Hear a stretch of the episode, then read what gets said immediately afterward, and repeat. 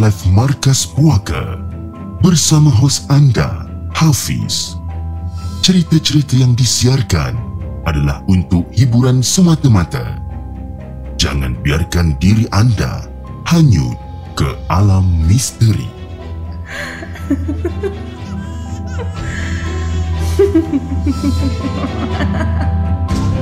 Hello guys, Assalamualaikum. Welcome back to the segment. Nama aku Hafiz dan kepada siapa yang masih belum subscribe, aku harap korang boleh tekan butang subscribe dan kepada siapa yang dah subscribe, thank you so much guys for subscribing. Malam ni Markas Puaka 24 bulan November. Bertemankan saya sekali lagi. Tapi sebelum tu guys, jom kita layan the intro.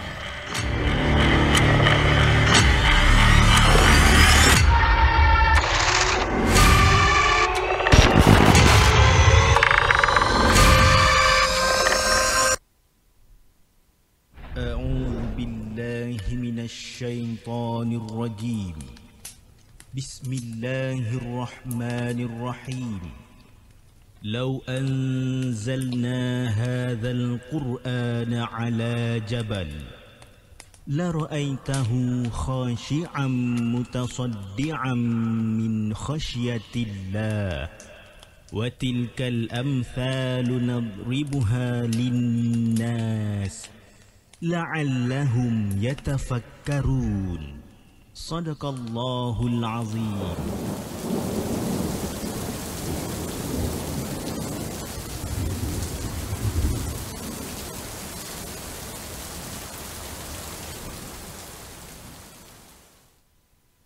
Hello guys, Assalamualaikum. Welcome back to the segment. Apa khabar guys? Saya harap anda semua dalam keadaan sehat dan hari ini 24 hari bulan 11 bertemankan saya sekali lagi dalam satu lagi rancangan Markas Puaka di mana kita akan uh, berkongsikan tentang kisah-kisah seram dan juga yang mana yang telah dihantar melalui email dan juga yang mana yang kita ambil daripada blog-blog tempatan. Okey. So uh, saya ingin mengucapkan ribuan terima kasih kepada semua yang dah hadir pada malam ini dan antara yang terawal pada hari ini kita ada Azwan Uthman, kita ada Kak Aina selaku moderator, kita ada Muhammad Wazir, Nuris, Abang Burhan, Arif Haikal, Nur Hormit, Cik Fas, kita ada Ace Taka, Takahashi. Dia kata hari ini dia punya first time eh. First time dia hadirkan diri dalam live session. Welcome home. Ace Takahashi. Okay, dan kita ada Ben X, kita ada Reka Dave, siapa lagi? Aiza Wati Nur, and then kita ada Lil Devil 872 selaku moderator untuk malam ni. Kita ada Nas Winchester, and then di saluran TikTok kita ada Nur Atikab Drama, kita ada Ida, kita ada Zali Imran, kita ada Melcraft, Reka Dave dan ramai lagi kat sana. Okay guys, malam ni kita ada lebih kurang dalam tujuh cerita. Lebih kurang lah. Eh, tujuh cerita yang kita nak ketengahkan pada malam ini. Dan uh, tak mau masa, kita mulakan dengan rancangan kita ataupun kita punya live show pada malam ini dengan kisah kita yang pertama yang dihantarkan oleh Zira. Jom kita dengarkan.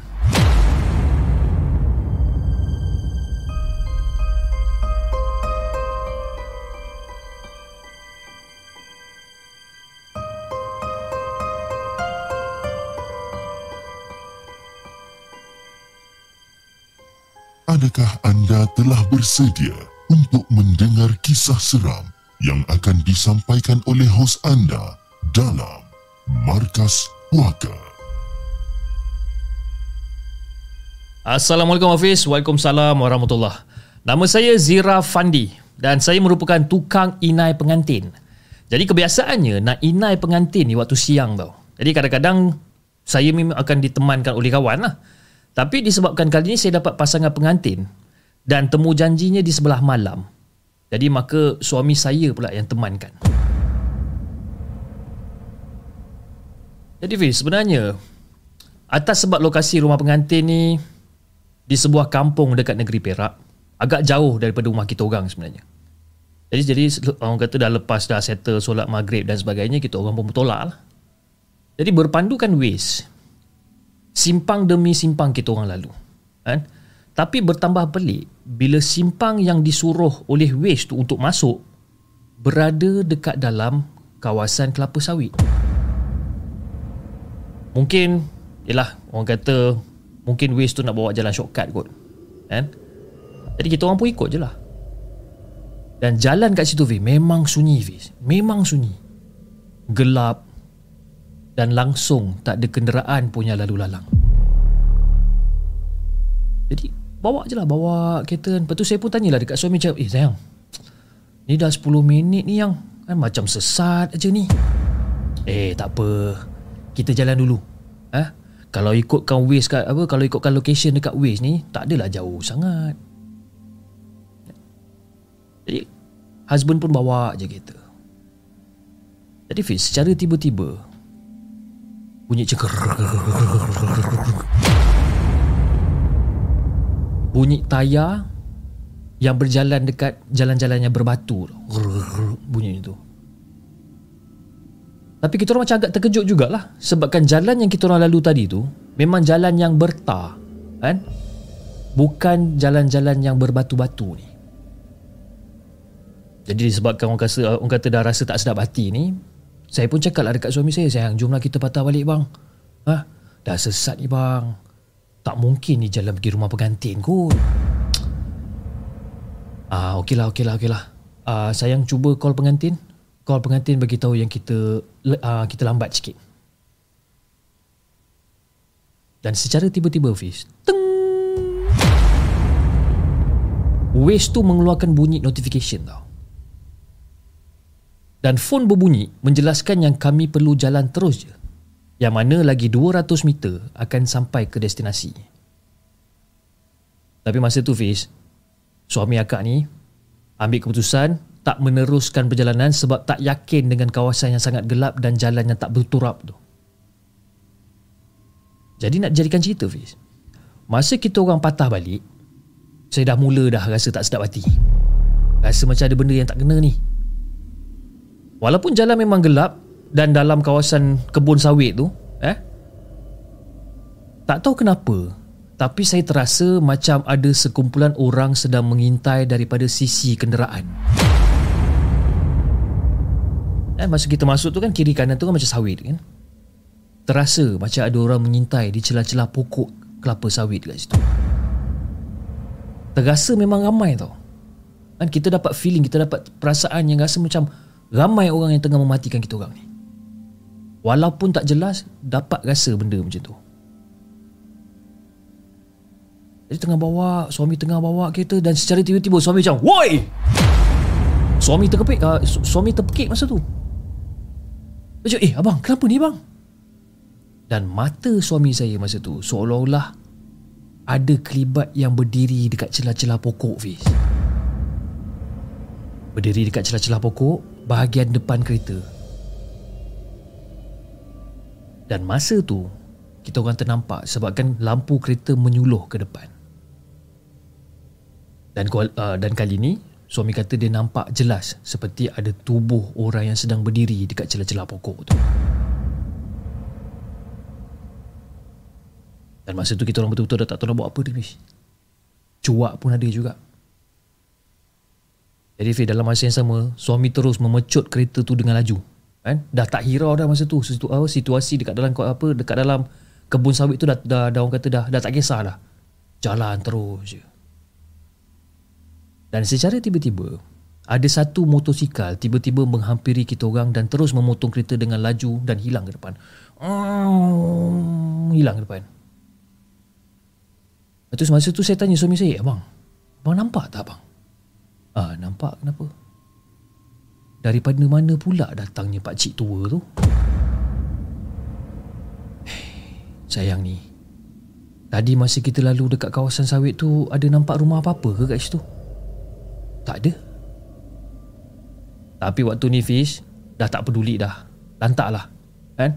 Suami terus pecut kereta Sampailah ke jalan besar balik Dan terus mengikut jalan yang berbeza Jadi dipendekkan cerita Fish kita orang sampai lewat lah dekat rumah pengantin tu Dan kita orang pun mohon maaf lah dekat pengantin tu kan Sebabkan lewat Dan kita orang pun ceritakan Hal yang sebenar pada pengantin ni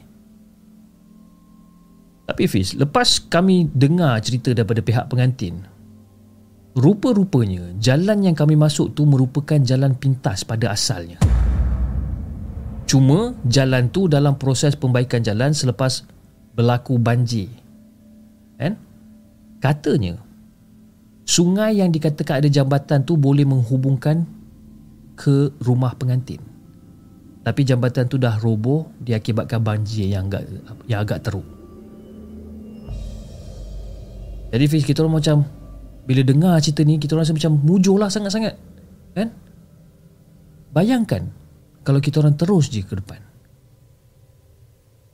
Dah tentu-tentu confirm kita orang terhumban dekat dalam sungai.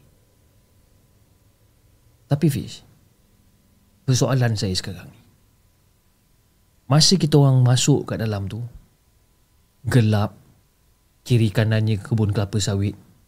Kalau diikutkan pada kata pengantin, jambatan yang menghubungkan daripada tempat tu ke ke kawasan diorang ni, jambatan tu dah roboh. Now, daripada mana pak cik tua yang naik motor tu datang?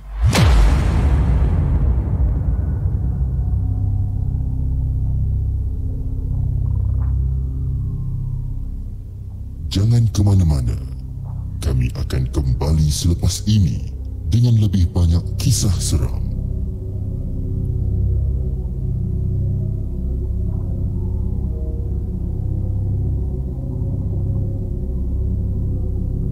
Itu dia guys kisah yang pertama yang dikongsikan oleh Zira Effendi dengan kisah dia yang berjudul Jalan Pintas yang Menyeramkan.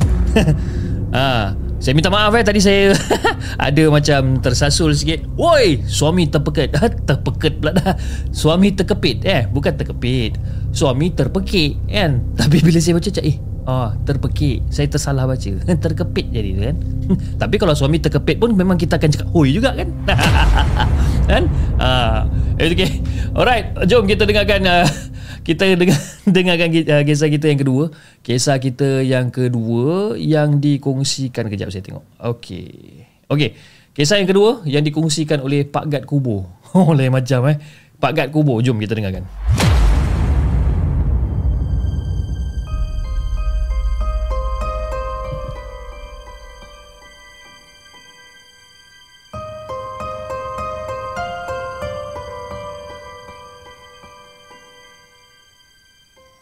Adakah anda telah bersedia untuk mendengar kisah seram yang akan disampaikan oleh hos anda dalam Markas Puaka? Saya rasa saya terselasul selalu ni sebabkan mungkin baca laju. Okey, kita cuba perlahankan tempo kita eh. kita cuba. Assalamualaikum dan salam sejahtera buat semua. Waalaikumsalam warahmatullahi jadi kisah ini adalah pengalaman pahit saya ketika tak dapat pekerjaan sewaktu merantau di KL di musim COVID dan juga waktu PKP pada hari itu. Jadi lepas ada pelepasan untuk merentas negeri, saya putuskan untuk pulang ke kampung sebenarnya. Jadi Fiz, bila tiba dekat kampung, saya adalah ha, kontak teman-teman dekat kampung masa tu biasalah kan, dah lama tak jumpa orang. Dan kebetulan pula ada kerja kosong sebagai penjaga kubur. Memang berat Fi mula-mula nak terima tawaran tu. Tapi disebabkan saya ni ada anak isteri, ah. Ha? Jadi nak tak nak terpaksa jugalah terima pekerjaan tu kan. Daripada anak isteri nanti kebulu tak makan, susah Fiz. Jadi Fiz, lepas dah dapat info tentang apa benda yang saya kena buat, nampak macam simple, nampak macam mudah. Elakkan orang yang berniat tak baik seperti penagih, kaki judi ataupun pengamal ilmu hitam ataupun lain-lain perkara yang syirik dari mas, uh, dari memasuki ke kawasan kubu. Senang kan? Dan dah tentu waktu meronda perlu dibuat pada waktu siang dan juga malam. Tengok job description ni macam senang habis. Eh? Tapi itulah. Takut, gementar, confirm ada. Tapi lebih lagi rasa seram bila waktu malam sebenarnya Fish. Jadi lepas beberapa hari melakukan tugas meronda ni, telah terjadi satu perkara yang saya tak dapat nak lupakan sebenarnya. Dan inilah yang saya cakap pengalaman pahit tu. Jadi Fish cerita dia lebih kurang dalam pukul 2 pagi macam tu. Sewaktu saya meronda sambil menaiki motor kan, bawa-bawa bawa motor, saya berhentikan motor dekat luar pagar. Dan masa ni Masa saya berhentikan motor kat luar pagar ni Masa ni saya ternampak ada seseorang dekat dalam Kawasan tanah perkuburan tu. Saya cakap, eh siapa pula dia ni kan? Dah pukul 2 pagi. Jadi pada waktu tu saya yakin dengan mata dengan hati saya ni Saya nampak ada seorang perempuan berbaju kurung dan berselendang hitam Sedang duduk di tepi sebuah kubur Lepas saya suluh dekat arah perempuan tu. Macam suluh Ish. Siapa pula perempuan ni? Dalam hati saya dah mula berkata-kata Siapa pula perempuan ni yang pukul 2 pagi datang ni? Jadi saya pun turun lah motor. Saya turun daripada motor dan saya cubalah masuk ke dalam kawasan perkuburan tu Sambil-sambil menyuluh ke arah perempuan tu. Dan saya pun mulakan langkah saya Perlahan-lahan saya jalan. Dan masa saya nak, nak, nak menghampiri perempuan tu Masa tu jugalah Fiz Perempuan tu dia berdiri perlahan-lahan masa tu. Macam, ish, apa hal pula perempuan ni? Dia diri pelan-pelan dan seolah-olah menoleh ke belakang ke arah saya. Dia berdiri, lepas tu dia macam toleh pelan-pelan. Dan tak lama lepas tu, dia beredar daripada kubur tersebut. Macam eh apa hal pula ni kan? Dan masa tu saya dah mula risau dah Fish. Mulalah ah, Lari cepat sikit ke arah perempuan tu kan? Dan bila saya berlari sikit kan Ke arah perempuan tu Perempuan tu terus hilang daripada mata. Dan saya suluh Fish masa tu. Masa dia hilang tu saya suluh semua kawasan. Suluh semua kawasan Tak nampak apa-apa pun dan bila saya suluh dekat semua kawasan ni Dah tentu tak ada tempat lain nak lari pun. Sebab apa? Kawasan belakang tu adalah kawasan yang berpagar. Dan juga banyak pokok-pokok tinggi Dan juga lalang-lalang tinggi. Jadi macam eh Takkan perempuan ni boleh melepasi tempat-tempat macam ni macam tu? Ke? Jadi lebih kurang dalam 10 minit juga ah Saya cuba untuk cari perempuan ni. Tapi masa tu macam eh mana pula dia ni kan Tak jumpa-jumpa. Buntu masa tu jadi saya pun decide untuk balik ke rumah dalam keadaan seram sejuk dan terus demam untuk beberapa hari. Jadi adalah sekali tu, ha, saya pun bagi, apa ada bagi tahu pihak madrasah kan tentang apa benda yang jadi kat saya tu. Dan ini jawapan yang saya dapat. Kan? Tu, bang. Biasalah bang. Memang ada yang datang. Kalau kat situ dulu penjaga kubur dulu pernah bagi tahu kan sebelum abang kerja kat sini dulu penjaga kubur tu pernah bagi tahu. Kan? Tapi tak apalah bang benda tu tak kacau orang. Dia duduk dekat tepi kubur tu je. Bila saya dengar macam terkejut juga habis. Kan? Tapi disebabkan perkara-perkara yang macam inilah yang membuatkan saya ni orang kata lebih mendekati Allah. Alhamdulillah sampai sekarang saya masih lagi bertugas kat situ.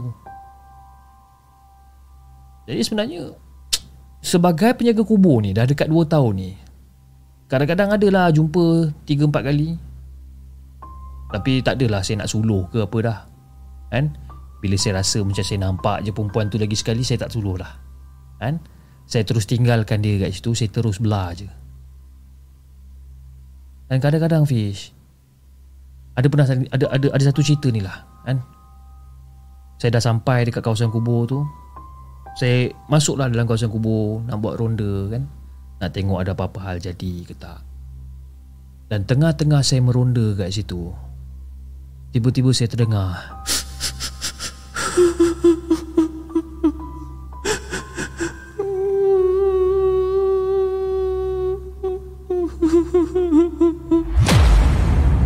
Saya dengar suara ni dan cepat-cepat saya terus suluh dekat setiap kubur yang ada kat situ. Satu persatu saya tengok. Suluh, suluh, suluh. Nak bagikan gambaran yang lebih jelas eh, kepada Hafiz dan juga kepada semua penonton di segmen. Kubur tu semua memang sekata lah. Dalam satu baris tu ada. Sepuluh, sepuluh, sepuluh, sepuluh. Tak kurang tak lebih Lebih kurang dalam 100 kubur lah kat situ. Jadi saya pun suluh lah Satu per satu. Dan saya dengar lagi Suara menangis tu.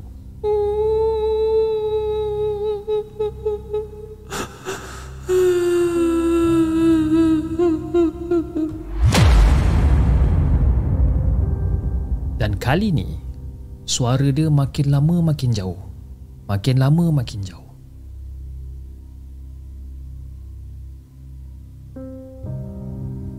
Jadi bila kita dengar ataupun bila kita ingat pesanan orang-orang tua kalau yang makin jauh ni benda tu berada dekat dengan kita sebenarnya. Saya pun suluh lagi. Dan habis semua kubur saya suluh. Memang tak ada apa-apa. Dan masa tu saya tergerak hati Fiz nak suluh dekat bahagian belakang kubur tu di kawasan-kawasan pokok-pokok dan juga lalang-lalang tinggi kat situ. Dan masa saya suluh kat sana dan saya ternampak dia dekat celahan-celahan pokok berdiri tegak dekat situ sambil senyum dekat saya.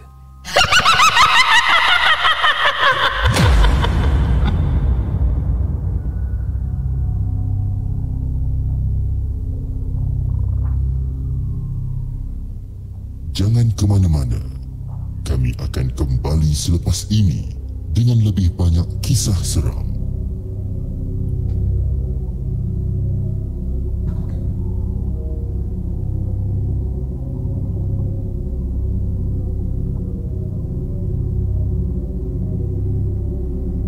Itu dia guys kisah yang dikongsikan oleh Pak Gad Kubur.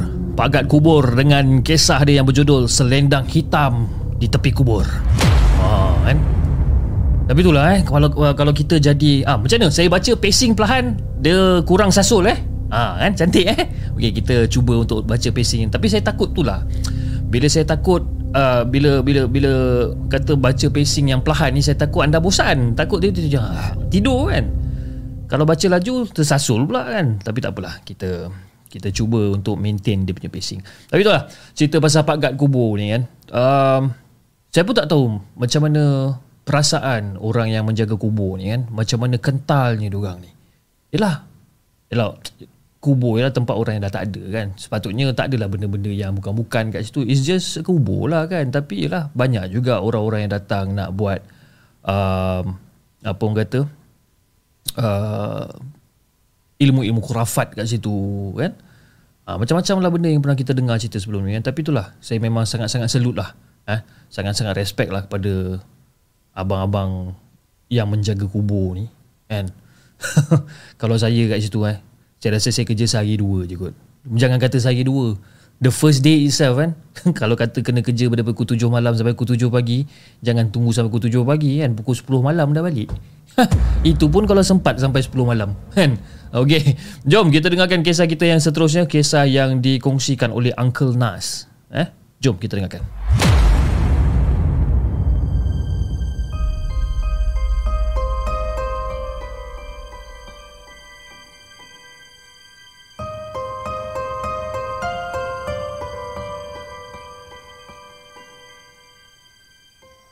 Adakah anda telah bersedia untuk mendengar kisah seram yang akan disampaikan oleh hos anda dalam Markas Puaka? So guys, uh, dekat rumah korang semua kan macam sekarang kan tengah hujan kan, tengah guru-guru kan. Saya rasa kalau untuk untuk menambahkan keseraman anda semua, anda buat satu air panas, duduk dekat tepi tingkap, layan hujan sambil-sambil layan markas puaka macam. Mesti okey. Assalamualaikum dan salam sejahtera kepada Hafiz dan juga kepada semua penonton The Segment. Waalaikumsalam warahmatullahi Kisah ini adalah tentang pengalaman saya mendaki Cemerong Langsir dan Berembun. Kan? CBL panggilnya. Pada tahun 2018. Dan kami menjadi peserta pertama yang dapat mendaki selepas ditutup pada orang ramai uh, sebabkan musim tengkujuh. Jadi grup saya waktu tu terdiri daripada 24 orang dan di antara umur muda-mudi sehinggalah umur ke 51 tahun. Ha, kira pada tu umur macam agak dah veteran jugalah masa tu. Jadi Fiz, nak dijadikan cerita. Grup saya ni bergerak terus ke Langsi. Kan? Dan dengan orang kata dengan kata ti lain, kita orang memang takkan berhenti untuk bermalam dekat Camp pun. Dan kita orang pun teruslah. Ha? Terus pilih ke Langsir walaupun dijangka sampai lewat malam.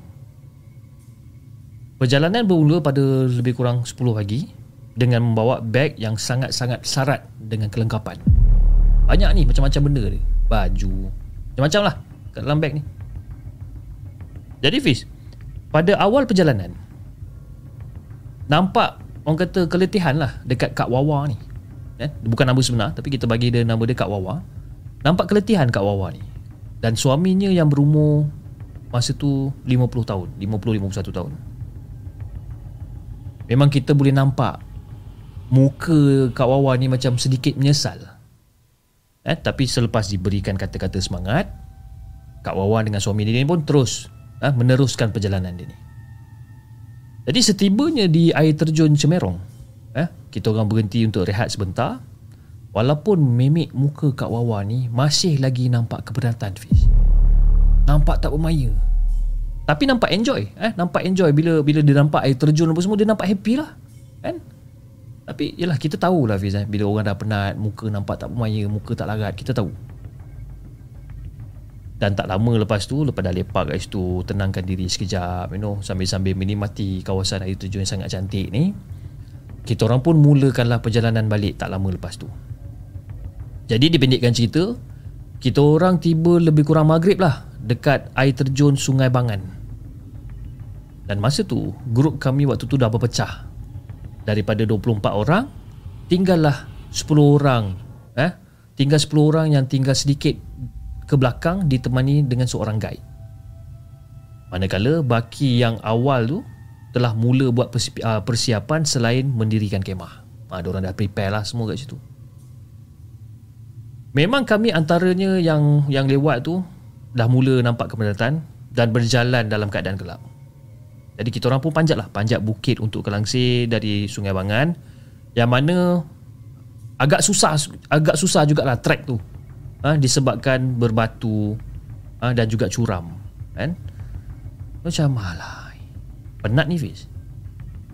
Dan ketika tu Kak Wawa ni pun macam agak penat jadi dia pun berhenti sekejap dia berehat sekejap dan akhirnya Kak Wawa ni dia terlelap dalam uh, dalam dalam orang kata dalam dekat atas riba suami dia ni Jangan kesian pula tengok Kak Wawa ni yang penat dia macam dia ni jadi disebabkan agak kesuntukan masa ni dan risau eh, makin lewat untuk sampai ke lokasi, suami Kak Wawa kejutkan dia. Sayang. Sayang. Sayang bangun yang. Dan bila Kak Wawa sedar, dia buka mata macam, ha, apa tu? Apa tu? Apa tu? Apa tu? Apa tu? Apa tu? Eh, dengan mata dia yang terbeliak, pandang ke atas sambil-sambil jari dia duk menuding-nuding dekat dekat dekat pokok masa tu. Dan bila jadi macam tu, suami dia cepat-cepat tutup mata dan terus baca ayat-ayat suci Quran. Dan ada juga yang cuba untuk menenangkan dia, ha? walaupun ha? walaupun dalam keadaan dia macam tu kita cubalah untuk tenangkan si Kak Wawa ni. Dan hampir 10 minit pis. Hampir 10 minit jugalah Kak Wawa ni meringik-ringik ni kan? Meracau-racau ha? Kadang-kadang bunyi macam nangis pun ada kan? Dan suami Kak Wawa ni terus berusaha ni kan? Baca sekuat hati Baca Al-Fatihah Baca ayat kursi Baca kuat-kuat. Dan guide pada waktu tu pun Mula dilihat Membaca potongan-potongan Ayat Quran juga. Dan masa tu Fiz perasaan saya ni ha? perasaan saya dengan kawan-kawan yang lain Allah je lah yang tahu. Dan Alhamdulillah Kak Wawa tersedar dan pulih sedikit selepas pada itulah jadi lepas ditanya berkali-kali dekat Wawa ni akhirnya dia dah bersedia untuk mulakan balik perjalanan. Jadi disebabkan kami terpaksa memapah Kak Wawa ni guide ambil keputusan untuk mengikat semua beg dan ditarik sekali perlahan-lahan. Kan? Yalah Kak Wawa punya beg ni berat. Husband dia punya bag pun berat juga. Tapi tak apa ikat tarik pelan-pelan jadi bayangkan Fiz eh? Nak dekat 3-4 bag eh? kalau dia nak bawa sekali memang berat jadi okey lah kita orang pun mulakan balik perjalanan mendaki dan juga menurun sehinggalah terjumpa satu kawasan yang flat ataupun satu kawasan yang mendatar kan dan masa tu terasa macam tenang sikit lah sebabkan apa? sebabkan laluan dia macam mudah kan? jalan flat kan? mudah kat situ dan kat bawah ni pula ha, Yang jalan dia hanya menunduk ke bawah je jalan kan? Dan nampak kepenatan dia sini Dan nampak dia macam dah penat-penat sangat dia ni Dan secara tiba-tiba Fiz Kak Wawa jatuh rebah sekali lagi Dan mula meracau lagi sekali Dan sekali lagi Suami Kak Wawa dan juga guide Ulangi perkara yang sama. Baca macam-macam. Dan tak tahulah kan Berapa lama kami ni tertinggal kat belakang ni. Dan akhirnya Kami nampak cahaya lampu suluh daripada depan. Dan Alhamdulillah Kami dijumpai 6 ataupun 7 ahli grup yang terawal yang dah sampai dekat camp. Macam itulah eh? semangat geng-geng pendaki ni. Bila ada yang tertinggal, mesti akan ada yang datang mencari. Jadi kita orang pun teruskan perjalanan, akhirnya sampai dekat Langsir. Tempat kawasan perkemahan kita orang ni. Dan bila sampai kat situ, Kak Wawa terus dibawa masuk ke dalam kemah dan dia pun dibenarkan rehat lah. Kan? Tengok keadaan dia pun macam dah dah teruk sangat ni. Jadi nak jadikan cerita pada esok paginya tu Bila dah pulih eh, Bila Kak Wawa ni dah pulih Barulah dia buka cerita dengan kita orang. Cakap Kak Wawa Semalam kenapa Kak Wawa macam Mengacau-gacau eh, Macam Ada benda tak kena jadi Kak Wawa kan?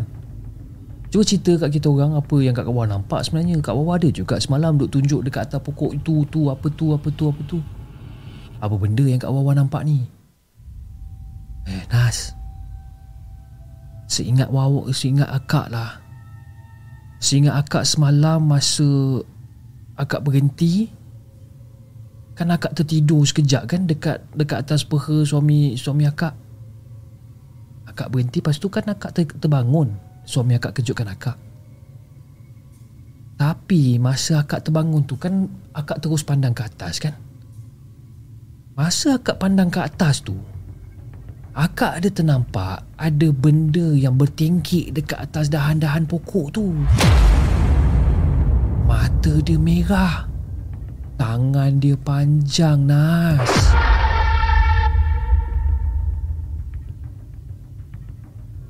Jadi kita pun tanyalah kita siasat lagi, siasat lagi, siasat lagi. Kak Wawa nampak macam rambut dia tu macam panjang tau. Rambut dia tu warna putih panjang ke bawah.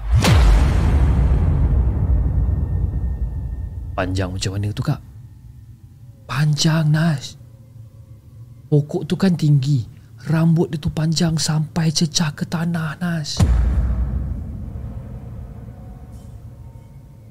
Jadi bila kita dengar benda macam ni Fiz Dah tentu seram Saya tak dapat nak bayangkan Berapa panjang rambut benda tu sebab apa? Pokok-pokok kat situ memang tinggi Fi. Hutan kan? Jadi apa lagi yang diceritakan oleh Kak Wawa ni? Benda tu mula ikut dari grup kami lepas mula bergerak dari tempat yang Kak Wawa kena ganggu tu. Bila grup kami bergerak tu, benda tu ikut. Sampailah dekat kawasan mendata. Di tempat Kak Wawa ni diganggu semula. Rupa-rupanya, Kak Wawa perasan yang benda tu ikut dan Kak Wawa cuba untuk jalan menunduk sebab benda tu perhatikan perjalanan Kak Wawa dan juga kita orang semua. Sebenarnya Fiz, ada lagi kisah dekat Gunung CBL ni lepas dengar daripada geng-geng hiking yang lain. Tapi nantilah. Eh, nanti saya akan hantarkan lagi. Dan itulah. Terima kasih Hafiz dan juga semua penonton di segmen kerana sudi untuk dengarkan cerita saya ini dan saya mohon maaf kalau katakan you know saya punya penulisan ni tak berapa baik tapi saya harap anda semua boleh faham dengan kisah seram saya. Sekian. Terima kasih.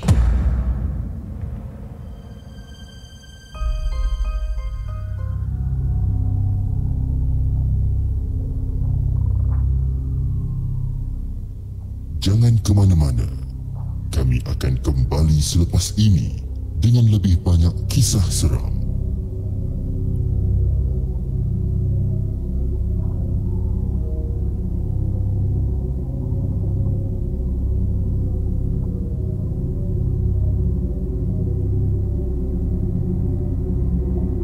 Itu dah guys? Kisah yang ketiga yang dikongsikan oleh Uncle Nas Dengan kisah dia yang berjudul Makhluk Atas Gunung CBL Ha, siapa kaki-kaki hiking kat sini? Saya pun tak tahu kat mana kawasan dia ni.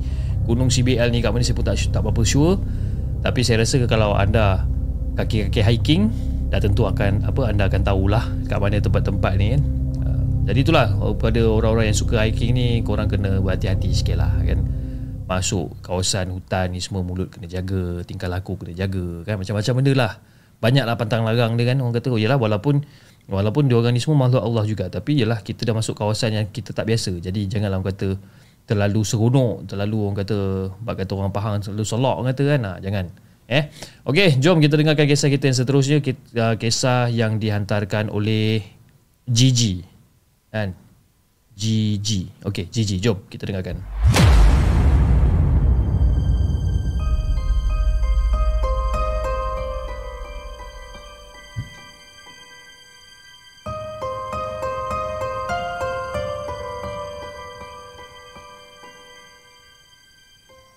Adakah anda telah bersedia untuk mendengar kisah seram yang akan disampaikan oleh hos anda dalam Markas Puaka?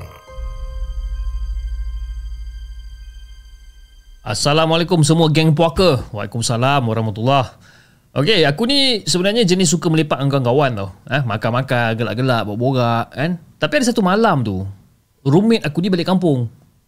Jadi aku macam malas lah nak pergi melepak kat bilik orang lain. Kan? Jadi macam mungkin lah ada orang balik dari kampung suka tiah. Kan? Aku lepak lah jadi seorang-seorang masa tu.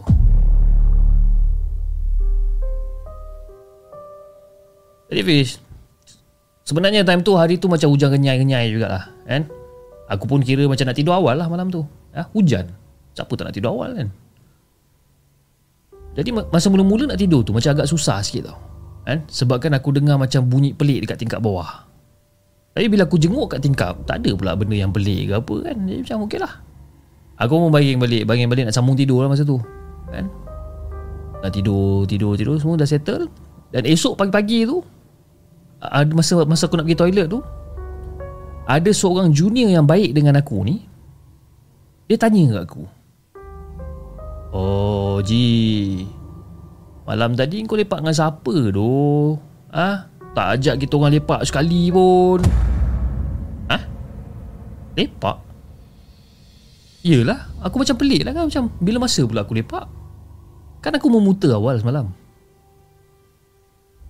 Atau aku pun cakap dengan dia macam Eh apa benda yang kau merepek ni setan? Bila masa pula aku lepak Aku semalam tidur awal lah. Alah Ji Kau janganlah Ji tidur awal. Alah Aku dengar kau beria-ria gelak semalam tu Aku punya trademark ni Fish Orang boleh kenal tau. Kalau aku gelak memang aku gelak beria lah. Memang gelak memang tak ingat dunia. Memang orang kenal gelak aku ni. Alah Haji Semalam aku dengar Kan? Bergelak-gelak sakan kau semalam Beria-ia kau gelak. Aku kenal lah suara kau Ji Kan Sudahlah kau Kau jangan nak tipu lah. Weh Aku tidur awal lah semalam Mana ada Kan? Pukul berapa kau tengok aku? Pukul berapa kau nampak aku semalam ada lah lebih kurang dalam pukul 1-2 pagi juga lah Kan? Lama juga aku lepak kat luar Berborak apa semua Bergelak sakan semua. Aku sebenarnya macam nak join juga kau semalam Tapi aku macam segan lah kan? Tengok kau macam dah beria sangat kat situ. Aku takut lah kau mem- apa kau lepak borak-borak dengan member-member yang aku tak kenal. Jadi aku macam bila aku nampak kau macam tu Macam lantak lah. Aku masuk lah bilik balik Jadi Fish Bilik dia dengan bilik aku ni selang dalam tiga, tiga bilik lah lebih kurang. Dan bukan dia seorang je lah yang, yang dengar. Roommate dia pun dengar juga. Sebab malam tu kan sunyi sikit kan ramai balik kampung. Jadi roommate dia pun dengar juga. Yang aku duduk tergelak ketawa sakan dekat luar tu. Jadi aku macam pelik tau. Jadi apa lagi lepas pada tu memang kita orang lepak aku jarang gelak lah. Aku tak nak macam gelak sakan sangat. Sebab apa kau?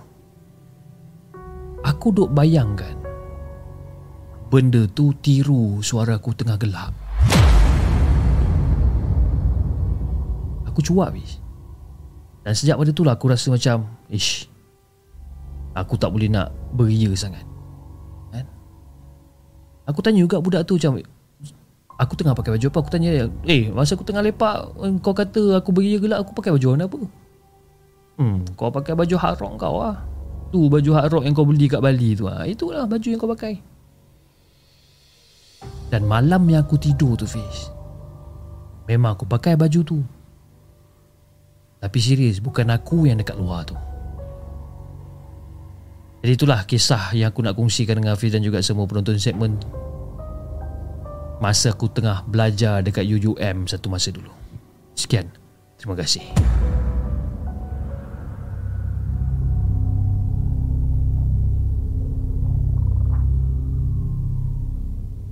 Jangan ke mana-mana.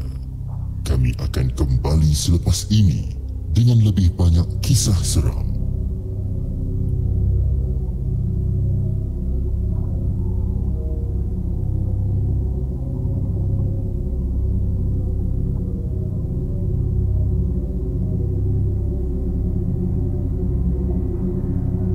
Okey dah guys, itu dia kisah yang dikongsikan oleh Gigi dengan kisah dia yang berjudul Penunggu ti, uh, Penunggu Tiru Suara. Ha, tiru suara. Okey guys, uh, sebelum kita teruskan dengan cerita kita yang kelima pada malam ini. Cerita kelima ni macam agak panjang sedikit, okey. Uh, kita akan uh, kembali selepas ni kita take a break for 2 minutes dan kita akan terus. Lepas pada tu kita akan baca pula kisah yang kelima. Alright, jangan ke mana-mana guys.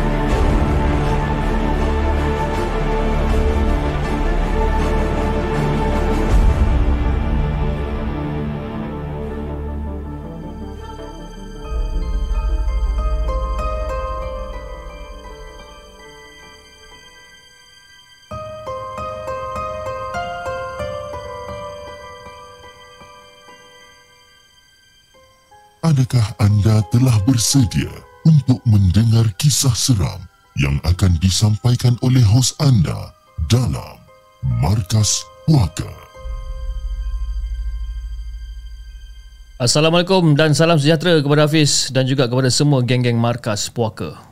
Waalaikumsalam warahmatullahi Okey, cerita ni berlaku di sekitar tahun 2010 ketika saya belajar ijazah di UiTM.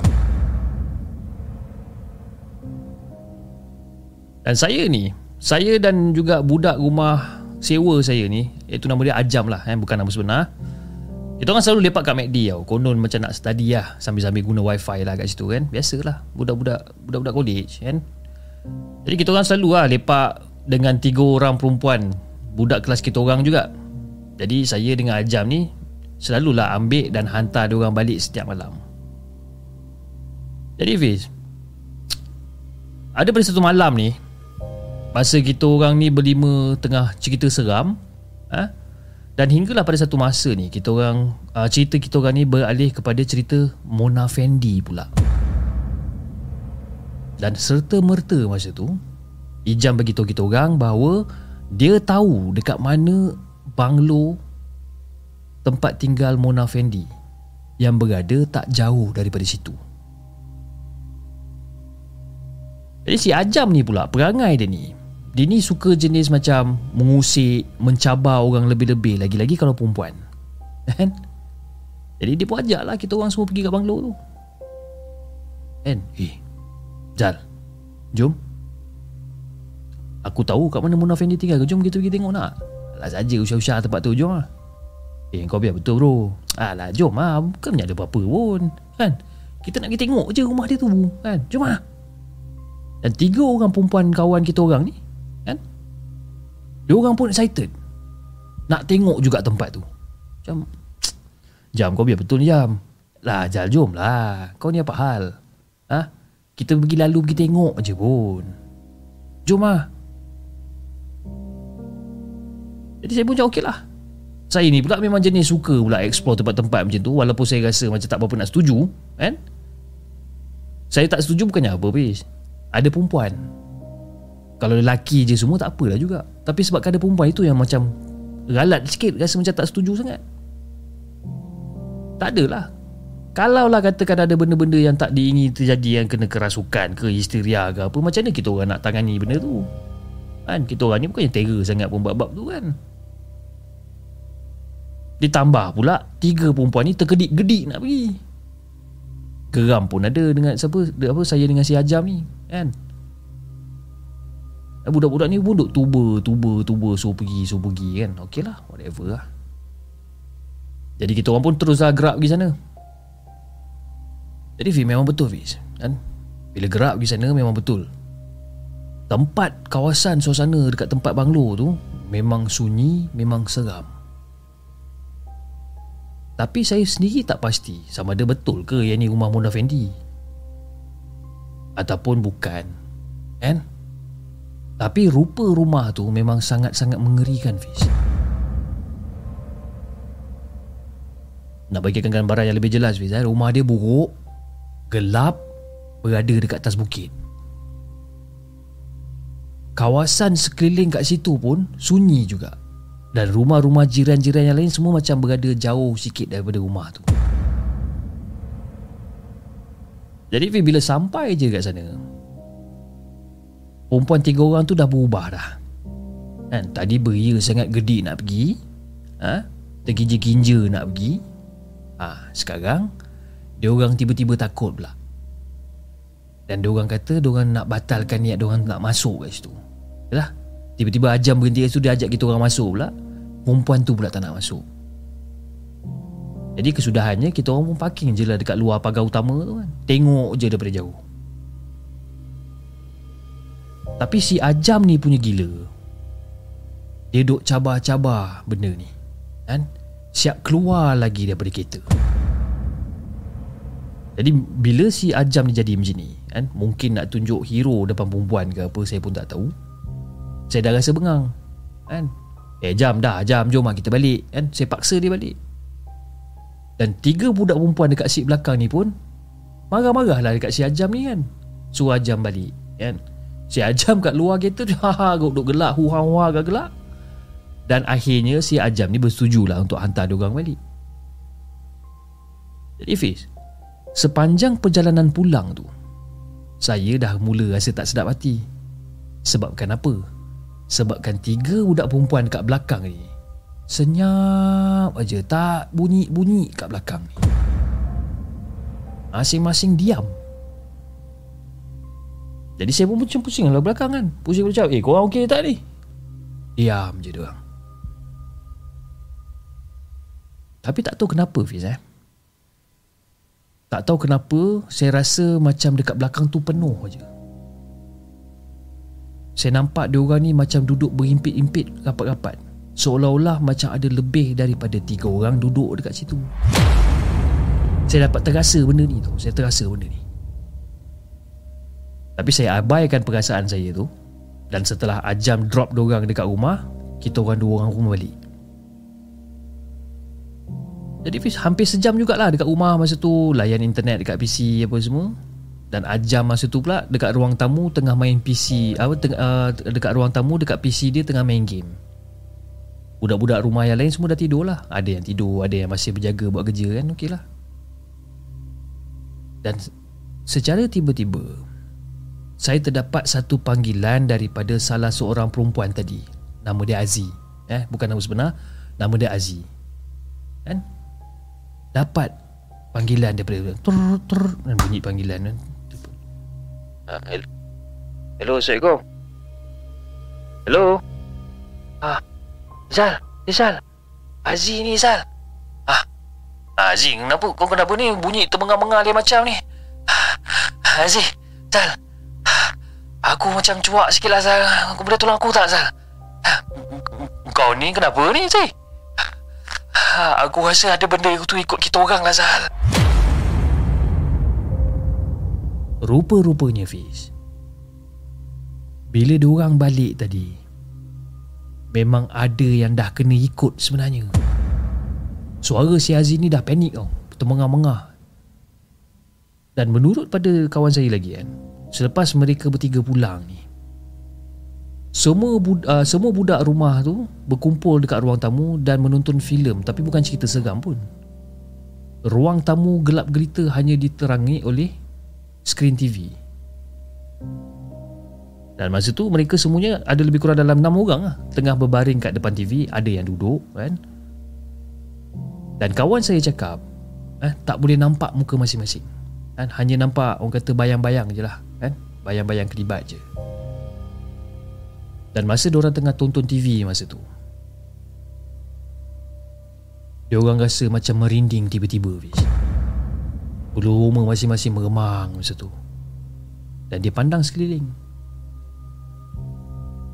Sekali masa tu dia perasan ada bayangan hitam yang bangun daripada tempat Diorang melepak depan TV tu Dan bergerak ke bilik tidur masa tu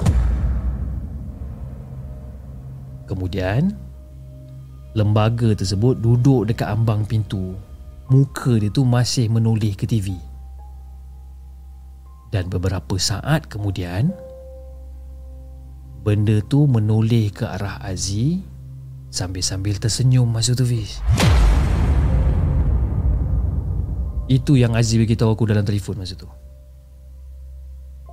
Dan dalam keadaan gelap tu jugalah Dia nampak mata ha, Sepasang mata Dan juga gigi masa tu Duduk dekat situ tersengih dekat arah dia Cumanya dia tak dapat cam Siapa orang yang duduk dekat depan pintu tu.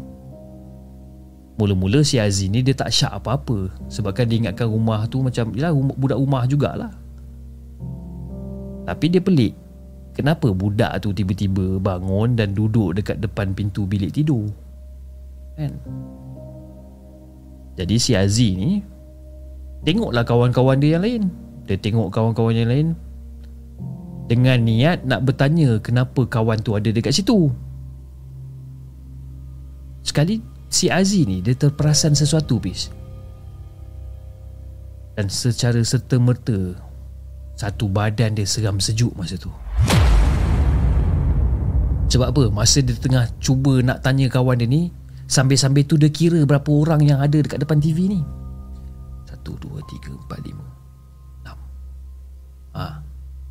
Lima orang tengah tengok TV Termasuk dia enam orang. Memang dalam tu memang ada enam orang pun. Satu, dua, tiga, empat, lima Enam. Enam orang. Siapa orang yang ketujuh dekat depan pintu bilik tu? Dan masa tu dia terus toleh dekat arah TV uh, dekat arah pintu bilik tu dia terus toleh. Benda tu dah tak ada dah dekat situ. Dan secara serta-merta lah Bulu roma dia semua tegak berdiri masa tu Fiz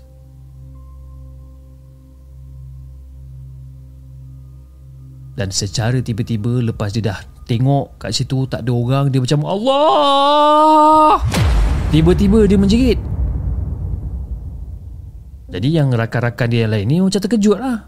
Kan? Tengok reaksi si Aziz ni tiba-tiba menjerit macam tu. Nasib baik dia ni macam tak kena kerasukan ke histeria ke. Cumanya dia panik dan menggigil masa tu. Dan masa tu semua orang buka lampu ha, Cuba untuk tenangkan si Hazi ni.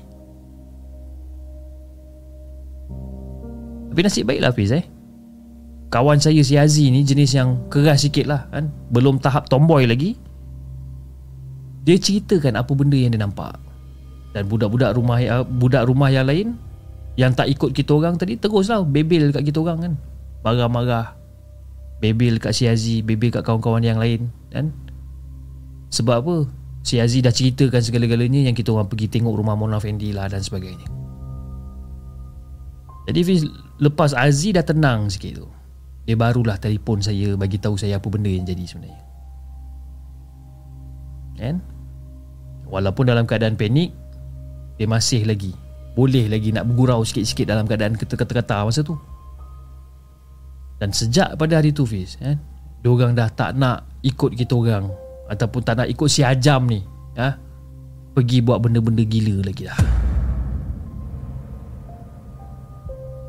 Tapi itu cerita hal diorang lah Fiz. Pada hari yang lain Saya Ajam dengan kawan-kawan kita orang yang lain Masih lagi melakukan aktiviti seekers Dekat banglo yang sama. Kan? Kita orang masih lagi Pergi dekat banglo yang sama. Tapi cerita tu nanti saya akan sampaikan jugalah. Kan? Jadi inilah kisah yang saya nak kongsikan dengan Hafiz dan juga semua penonton di segmen. Dan terima kasih kepada Hafiz dan juga di segmen kerana sudi untuk meluangkan masa untuk membaca cerita-cerita saya ni. Dan terima kasih juga kepada semua pendengar-pendengar di segmen kerana sudi untuk meluangkan masa mendengar perkongsian saya ni Assalamualaikum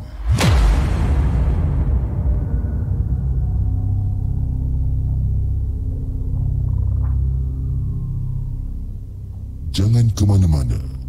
Kami akan kembali selepas ini dengan lebih banyak kisah seram.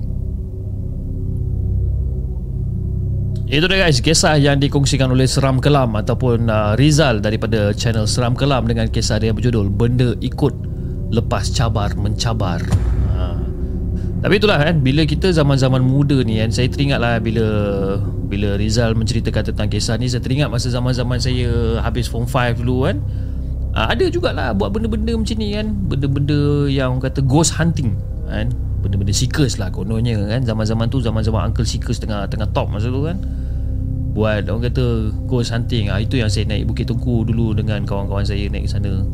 And then bawa turun Tapi sebenarnya uh, bawa turun Ingatkan bawa turun member kan? Nah, Rupa-rupanya bawa turun benda tu yang menyerupai kawan kita orang kan?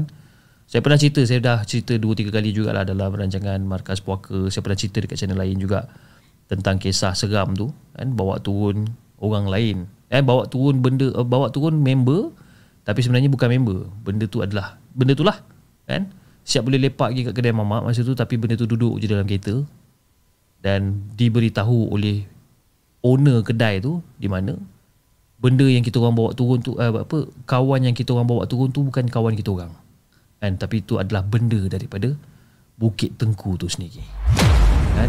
Jadi bayangkan eh kita orang dah sampai ni dekat area Jalan Ampang kan tengah lepak dekat satu kedai gerai kat situ. Dan berada tu cakap you know benda dekat dalam kereta tu bukan kawan korang. Itu adalah benda lain jadi korang naik balik korang hantar balik benda tu. Jadi bayangkanlah eh kita orang masa kita orang dah dapat tahu tak ada siapa nak duduk belakang semua duduk depan kan? Saya dengan kawan saya beriba berdua dekat depan member saya lagi seorang bawa kereta macam orang gila. Dia seorang-seorang kat belakang Pandang je kat luar tingkap Sambil tersengih-sengih seorang-seorang kan? Itu antara pengalaman yang saya tak dapat nak nak nak lupakan lah kan? Dan Johari channel dia kata saya buat grab food dekat Bukit Tengku seorang je cip. Seram memang kan kira engkau agak kental jugalah kan Dan Johari awak kira macam agak anda kira anda macam agak kental jugalah kan nak naik ke Bukit Tengku malam-malam hantar makanan kan uh, dia Bukit Tengku tu famous lah dengan dengan penampakan benda-benda yang melintas jalan, benda yang duduk dekat tengah-tengah jalan, kan? Dekat seleku yang terakhir dekat Bukit Tengku tu. Seleku yang terakhir ke seleku yang kedua terakhir? Dekat Bukit Tengku tu, ha? Benda duduk kat tengah-tengah jalan. Bayangkan, bawa kereta, kau nampak benda tu duduk tengah-tengah jalan, kan? Takkan kau nak langgar, kan? Dan tentu-tentu kita berhenti, kita reverse balik kita caw ke? Is either kita berhenti ataupun kita jalan melintasi dia lah kan. eh, itu seram kan? Ya ya ya ya. Aduh, ya. Tak ada ke pencerita rumah sewa 50 tu? Saya pun kadang-kadang tertunggu-tunggu juga kan orang yang pergi buat ghost hunting dekat uh, rumah sewa 50 tu dekat Shah Alam eh. Saya rasa dekat Shah Alam kot. Wallahualam saya pun tak pernah tahu. Apa saya tak pernah tahu tempat tu kat mana. Tapi banyak lah kan, banyak versi lah eh, cerita rumah sewa 50 tu. Okey, uh, kisah yang seterusnya kisah yang singkat ataupun uh, kisah yang ringkas yang dikongsikan oleh Shida. Jom kita dengarkan.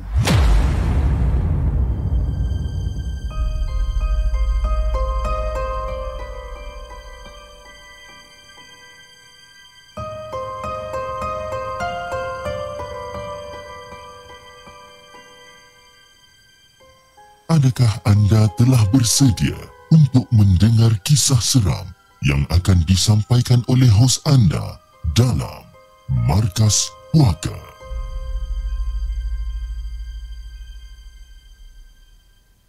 Assalamualaikum kepada Hafiz dan juga kepada semua penonton Markas Puaka. Waalaikumsalam warahmatullahi Cerita ni ringkas je sebenarnya. Nama aku Shida dan aku ni kerja shift lah. Kan? Dan Allah Sorry guys eh. Saya pun tak tahu apa benda tu sebenarnya. Bismillahirrahmanirrahim. Okay. Assalamualaikum Hafiz dan juga semua eh, kepada semua penonton Markas Puaka. Waalaikumsalam warahmatullahi Cerita ni ringkas je. Eh, nama aku Shida dan aku ni kerja shift. Dan uh, dekat office kita orang ni uh, office ni level 2 eh level 2 dan office ni terletaknya di Damansara.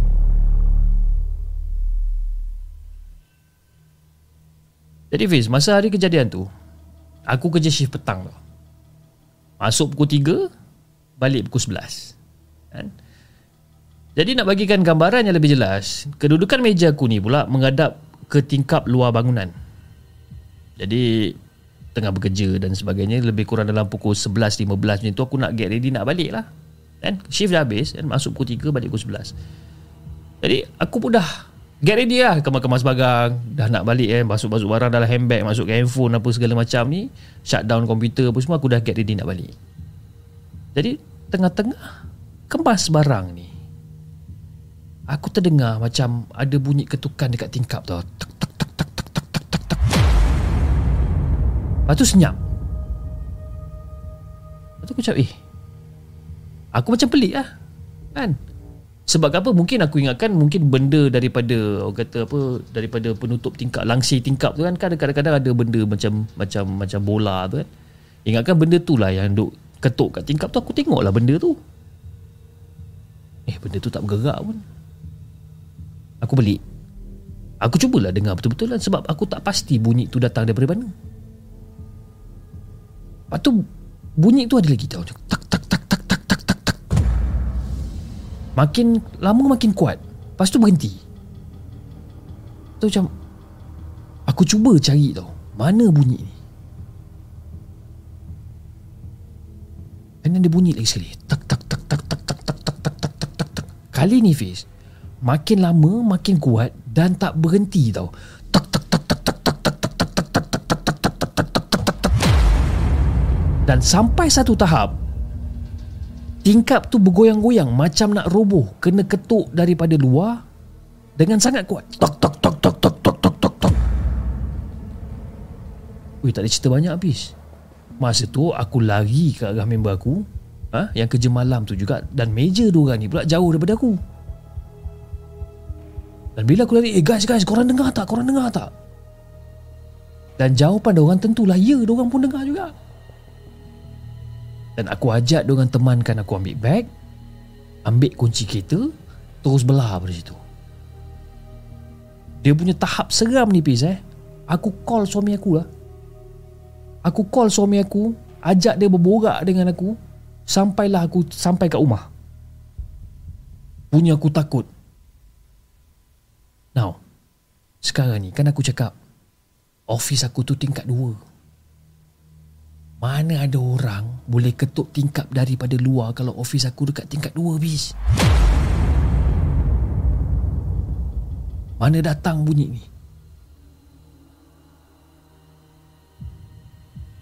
Jadi bila aku dah sampai rumah, aku terus ha?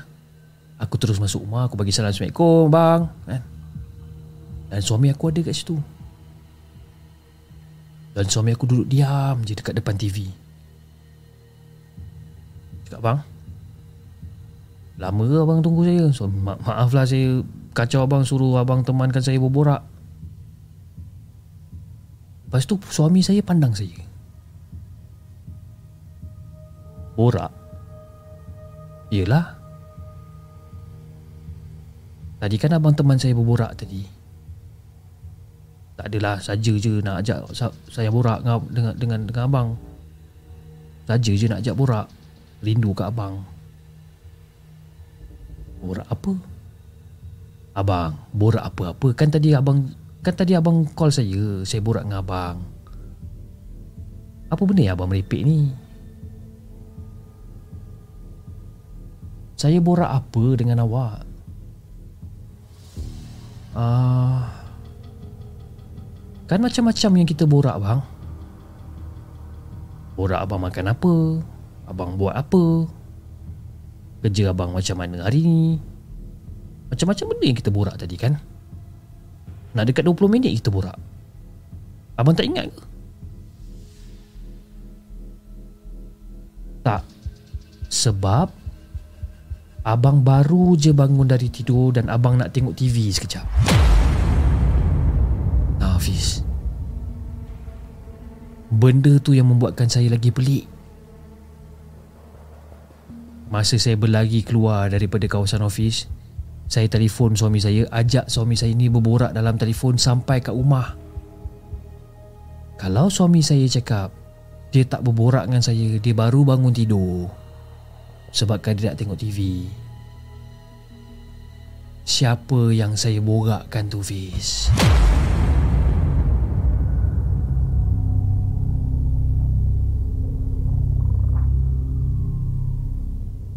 Jangan ke mana-mana. Kami akan kembali selepas ini dengan lebih banyak kisah seram.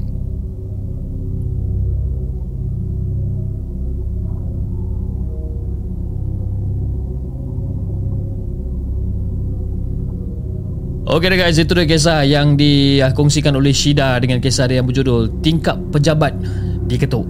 Ha, kan? Tapi itu satu cerita. Yang lagi satu cerita yang dia sampai rumah tu, kan? Husband dia cakap, "Borak, borak apa borak? Aku baru bangun tidur, aku nak tengok TV." Kan? Tapi boleh tahan juga suami dia ni baru bangun tidur terus nak tengok TV. Sebab dah tertutup sebab dia kata dia berborak dengan husband dia lebih kurang dalam 20 minit. Dia habis daripada kerja 11 suku 20 minit gerbuk gerbak lebih kurang dalam pukul 11.40 lah Eh 11.40 Sampai rumah 11.45 lah lebih kurang Cik tiba-tiba kita jadi matematik pula eh 11.45 sampai rumah Kan By the time dia masuk Husband dia dah duduk dekat depan TV Kan Husband dia kata dia baru bangun Baru bangun Baru nak tengok TV Now Kau baru bangun nak tengok TV 11.45 malam. Kan? Dia antara dua je. Ha, Antara husband dia prank dia sendiri Ataupun memang betul Husband dia tak tahu apa-apa. Mana satu? Saya rasa Saya rasa lah eh. Saya rasa husband dia prank dia Kan? Sebab kadang-kadang saya pun ada perangai macam tu juga. Suka prankkan wife saya ni Tiba-tiba kan? Macam eh mana ada? Kan, Mula lah perempuan tu macam Eh ya ke? Ya tak ada Mula ada kelang kabut Pada muka kan? Ada muka Terima kasih kepada semua yang masih lagi menonton rancangan Markas Puaka. Kita ada lebih kurang dalam 263 penonton yang sedang menonton di saluran YouTube dan juga kita ada lebih kurang dalam 13 ke 15 orang yang sedang menonton ataupun total views of 61 orang yang yang telah menonton uh, rancangan di uh, Markas Puaka di di saluran TikTok. Okey.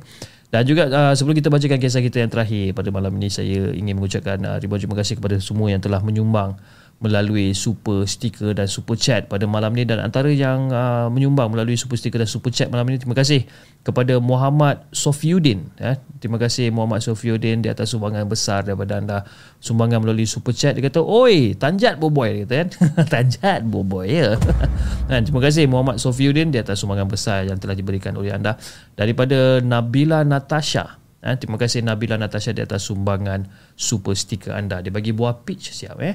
Okey, uh, juga sumbangan daripada Dadat TikTok. Cik Dadat TikTok kan, the TikTokies, ya, TikTokies of Markas Puaka. Okey, daripada Mel. Terima kasih Mel di atas sumbangan nasi lemak daripada anda. Daripada Dila Euphoria, sumbangan uh, bola, eh, sumbangan bola sepak Terima kasih daripada Hazri 98 Terima kasih datang sumbangan roti canai Dan juga nasi lemak Daripada Reka Dave uh, Bola dan juga Apa dia hantar Wishing bottle pun dia hantar Okey terima kasih kepada uh, Ke Yayan eh. Terima kasih sebab dia hantar bola juga Terima kasih kepada uh, Nazri lagi sekali datang nasi lemak dan juga roti canai. Okey, banyak orang hantar saya uh, bola kan. Saya ni peminat bola, okey. Saya tahu rules-rules bola ni semua saya tahu tapi saya ni sebenarnya seorang yang kaki bangku.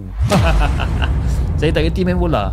Bukanlah tak reti, boleh lah main bola tu sikit-sikit boleh lah kan. Tapi nama saya nak menggelicik bola ke apa saya tak reti sangat. Kan? Tapi kalau cerita pasal bola, lagi-lagi kita cerita pasal Liverpool menentang Manchester United dan telah membenam ha, yang telah membenam Manchester United oh saya lah yang paling champion sekali. Okey okey okey cukup cukup cukup. Okey jom kita bacakan kisah kita yang terakhir. Pada malam ni kisah yang dihantarkan oleh hmm adakah ini kisah yang dihantarkan oleh Atikah ataupun Nur Atikah Abdul Rahman? Saya pun tak tahu tapi nama dia Atikah. Jom kita dengarkan cerita daripada Atikah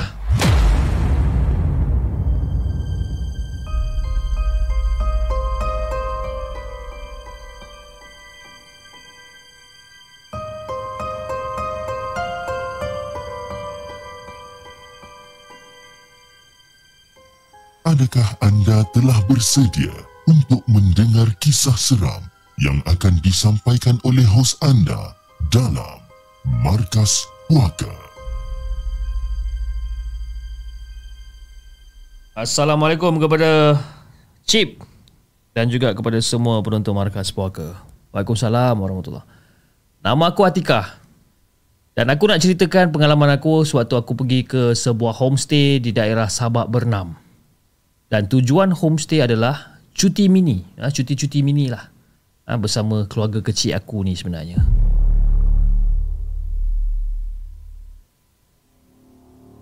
Oh, kita pakai soundtrack baru. Okay Fiz Sebenarnya masa waktu tiba dekat destinasi ni Yelah Mau tak seronok Bila kita tengok homestay macam tu Cantik homestay dia kan Macam ih Lawanya homestay ni Kan macam mana orang kata gambaran homestay ni? Sawah padi yang menghijau. Ha? Perasaan tenang je bila kita tengok. Kan? Perasaan tenang dan aman berbanding dekat daerah Petaling. Jadi selepas selesai berurusan dengan owner homestay, kita orang pun masuklah rumah. Jadi plan asal aku dengan keluarga aku adalah untuk pergi jalan-jalan dekat area sekitar. Biasalah area sekitar tu adalah di Sekincan, Sungai Besar dan juga Sabak Bernam. Jadi dalam masa dua hari ni itulah plan kita orang nak jalan-jalan dekat area sini. Kawasan sini Fiz memang happening tau waktu siang. Busy, banyak orang, kan?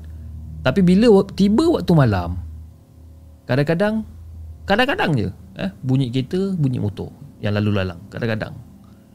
So korang boleh bayangkan lah eh betapa terpencilnya kawasan homestay ni.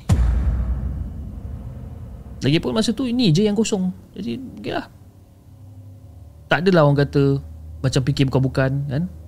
Tapi tak adalah orang kata macam langsung tak ada rumah orang kampung apa tidak.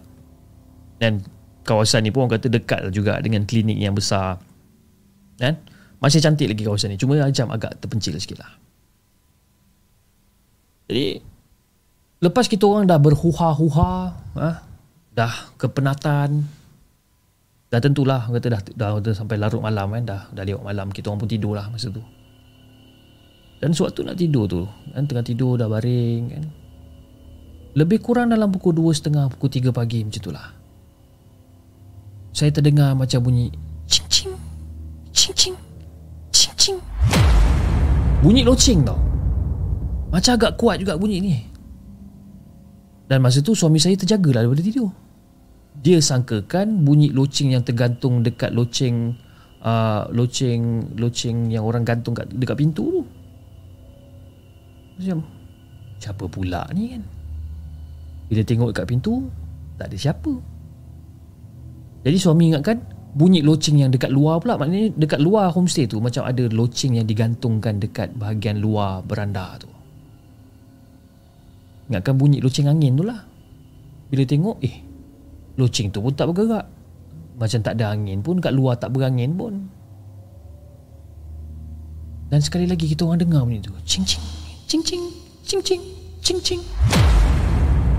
Bunyi tu masih ada dan masih kuat di luar homestay kita orang tinggal ni.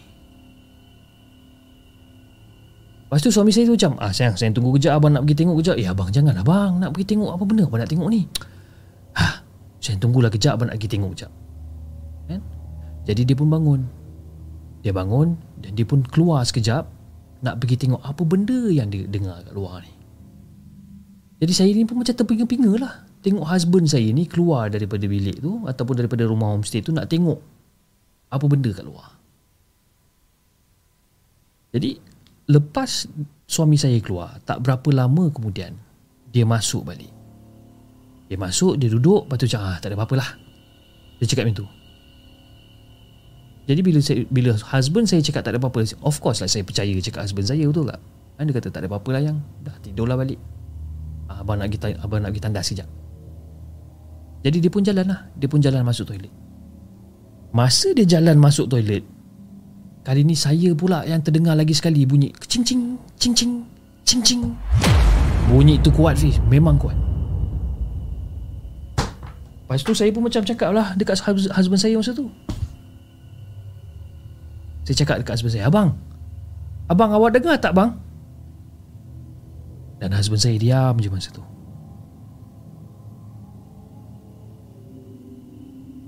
Abang, Abang dengar tak bang? Ah, dengar, dengar, dengar. Sambil-sambil dia buka pintu dan dia tutup. Eh, awak ni dah kenapa? Dia tanya. Suami saya buka dan tutup pintu rumah homestay.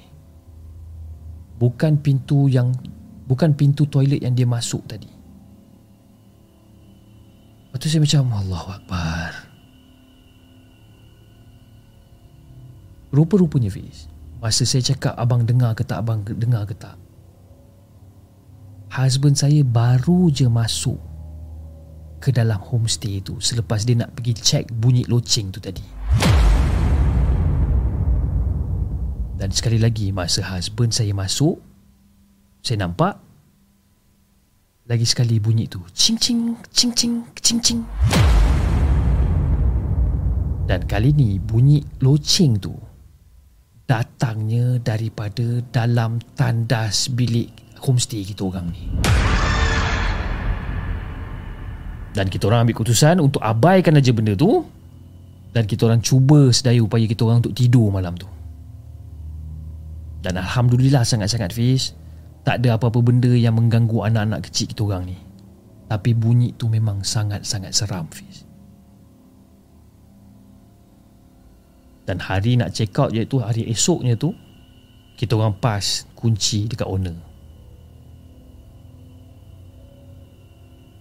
Jadi kita orang pun tanyalah kat owner Macam uh, Abang Dekat dekat sini Kenapa lah macam malam semalam Kita orang macam ada dengar bunyi loceng eh? Oh Bunyi loceng. Itu kucing kat sini. Memang ada pakai Loceng dekat collar dia Dekat leher dia tu memang ada. Kenapa? Oh tak adalah tanya je. Tapi Fish kita orang ni bukannya bodoh Fiz. Sebab bunyi loceng tu adalah macam bunyi loceng kaki tau. Bukan bunyi loceng yang collar kucing pakai tu bukan. Dan kita orang tak percaya sebabkan apa? Sebabkan saya nampak dengan mata kepala saya sendiri Fiz. Kali pertama husband saya balik Dia cakap oh tak ada apa-apa tidurlah yang Dan husband saya masuk ke toilet dan saya dengar bunyi loceng tu lagi sekali dan bila saya tanya abang dengar ke tak, abang dengar ke tak, husband saya baru masuk homestay. Dia kata dia dengar dan dia tanya awak dah kenapa?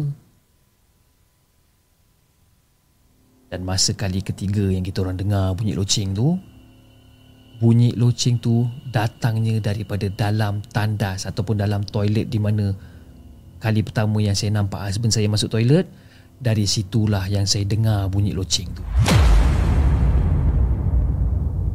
Dan malam tu Fish, memang kita orang terkena.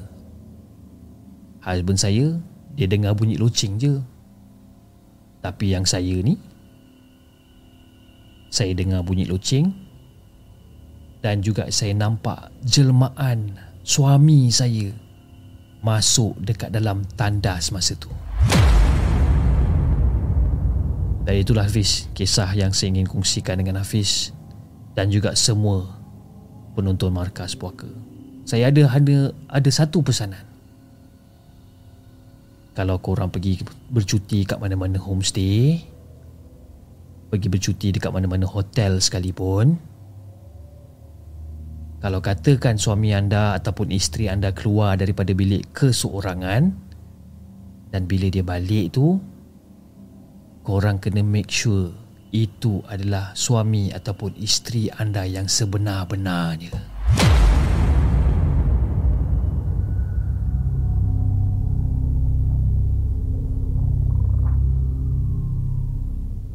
Jangan ke mana-mana. Kami akan kembali selepas ini dengan lebih banyak kisah seram.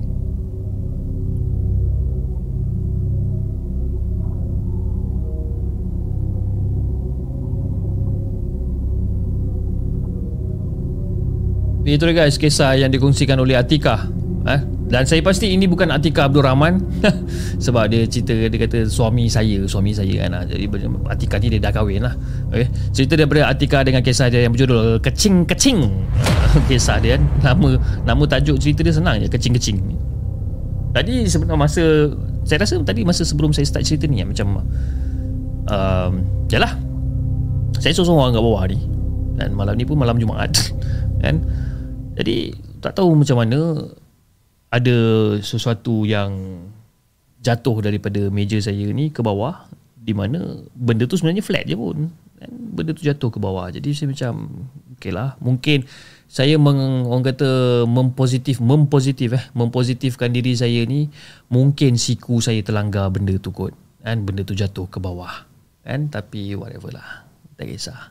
It doesn't matter As long as saya boleh habiskan penceritaan saya pada malam ini Alhamdulillah. Dan terima kasih kepada Ahmad Dons Gaming. Dia kata ha ha GGMU Ha ha GGMU Terima kasih Ahmad Dons Gaming Di atas sumbangan uh, super chat anda. Terima kasih. Okay guys uh, uh, Jam pun telah menunjukkan uh, Faizal Ghazali kata Hati-hati buat Maggie nanti kan? Takut bukan Maggie. Oh kan? Takut bukan Maggie Takut dia adalah cacing tanah. anyway, terima kasih kepada semua yang masih lagi setia menonton rancangan Markas Puaka pada malam ini. Jam pun telah menunjukkan pada pukul 12 malam. Dan uh, insyaAllah besok kita akan berjumpa lagi. Kita akan bersiaran lagi sekali untuk minggu ini uh, pada hari esok. Dan Alhamdulillah guys, eh, Alhamdulillah uh, saya bukan nak cerita tentang politik tapi Alhamdulillah kerajaan kita telah dibentuk. Alhamdulillah tak kisahlah siapa pemimpin kita. Apa yang penting uh, kita uh, berada dalam keadaan harmoni you know. Uh, it doesn't matter lah siapa uh, kita punya Perdana Menteri it doesn't matter you know.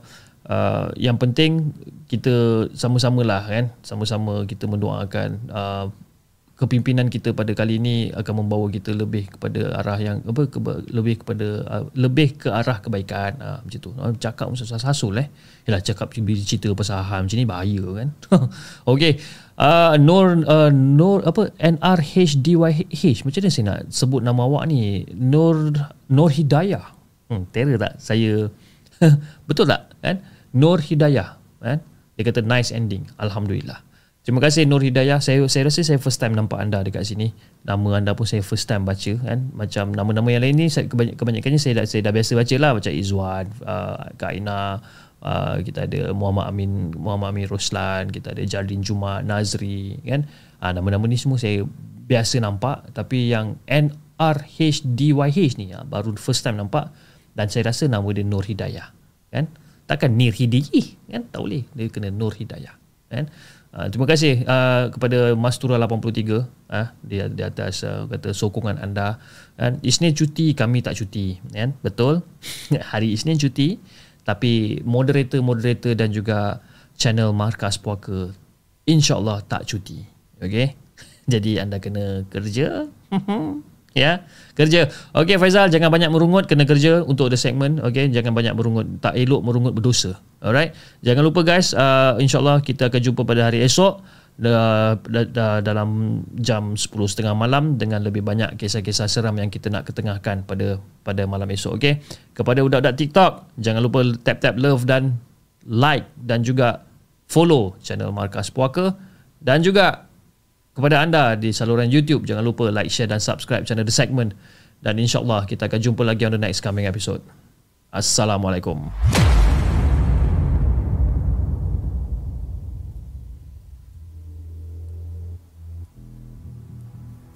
Terima kasih kepada anda kerana sudi bersama kami dalam segmen Markas Puaka, sebuah podcast kisah-kisah seram yang dikongsi dalam channel The Segment. Sehingga kita berjumpa lagi.